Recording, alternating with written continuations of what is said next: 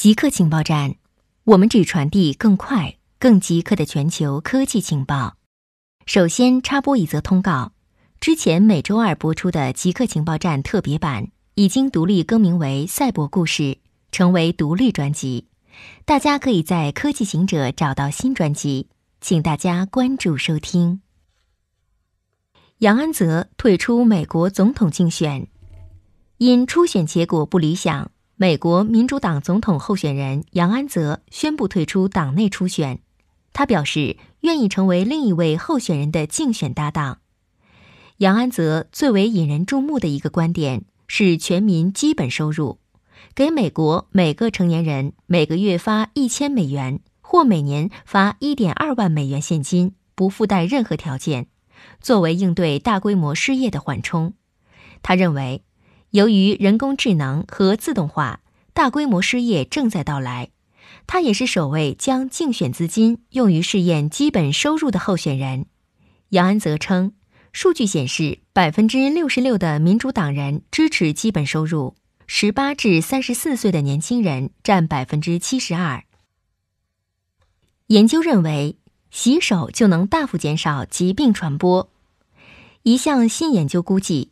世界十大机场的旅客，只要能增加洗手率，就能显著减少许多传染病的传播。机场旅客洗手习惯改善的越好，减缓疾病传播的效果就越显著。这项研究发表在去年十二月，中国新冠爆发之前。研究作者认为，结果适用于正在爆发的新冠疫情。据统计，只有五分之一的机场旅客。每隔一小时用肥皂和水洗手，并至少持续十五秒。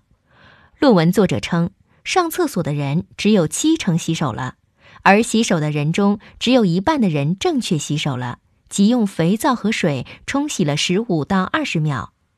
研究估计，如果五分之三的人正确洗手，有助于将传染病扩散速度降低百分之七十。在疫情爆发区域的十个机场推行洗手政策，能将传染病扩散速度放缓百分之三十七。旷视申请贷款研究戴口罩人群的人脸识别。根据第一财经报道，旷视申请贷款研究针对戴口罩人群的精准人脸识别技术。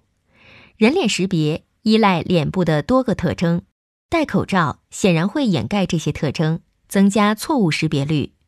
报道称，数百家企业向银行申请了抗疫专用贷款，其中包括小米、美团、滴滴、旷视等科技公司。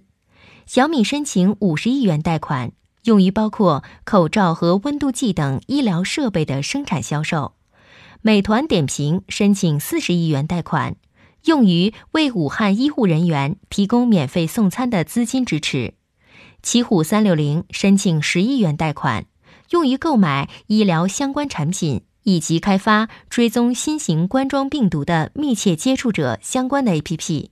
旷视申请了一亿元贷款，用于开发戴口罩人群中更加精准的人脸识别相关技术。滴滴出行则申请了五千万元贷款，以抵御疫情中业务受到的严重打击。对此，旷视科技回应称。这项技术不会对佩戴口罩的人群身份进行识别，而是提高一项 AI 技术的精准度，用于在戴口罩的情况下识别发热人群。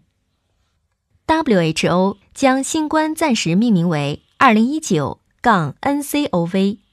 根据 WHO 的最新声明称，2019年12月31日。世卫组织获悉，在中国湖北省武汉市发现若干例肺炎病例。该病毒与任何其他已知病毒不符，这令人关切，因为我们不了解新病毒如何影响人类。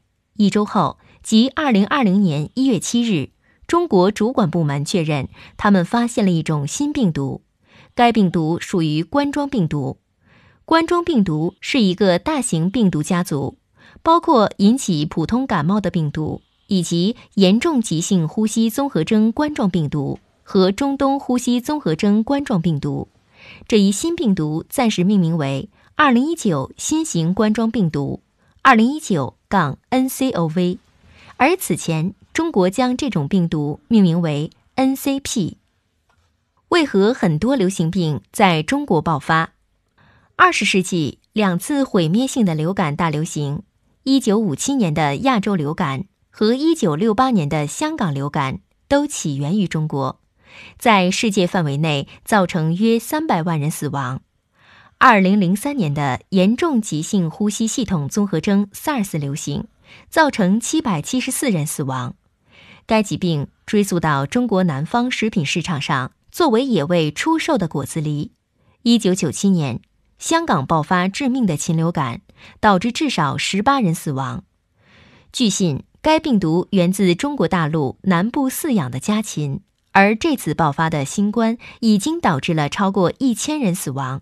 这种病毒被认为源自蝙蝠。佛罗里达史丹森大学疾病生态学家和生物学家教授肖恩·贝克曼表示：“中国的经济和人口都增长得如此之快。”以至于你可以看到大量的人在有限的空间里和大量的动物发生紧密接触。贝克曼称，中国是催生人畜共患疾病泛滥的完美风暴。他说，这给病毒提供了很多跨物种边界的机会。固定时间，固定地点，我们下次再见。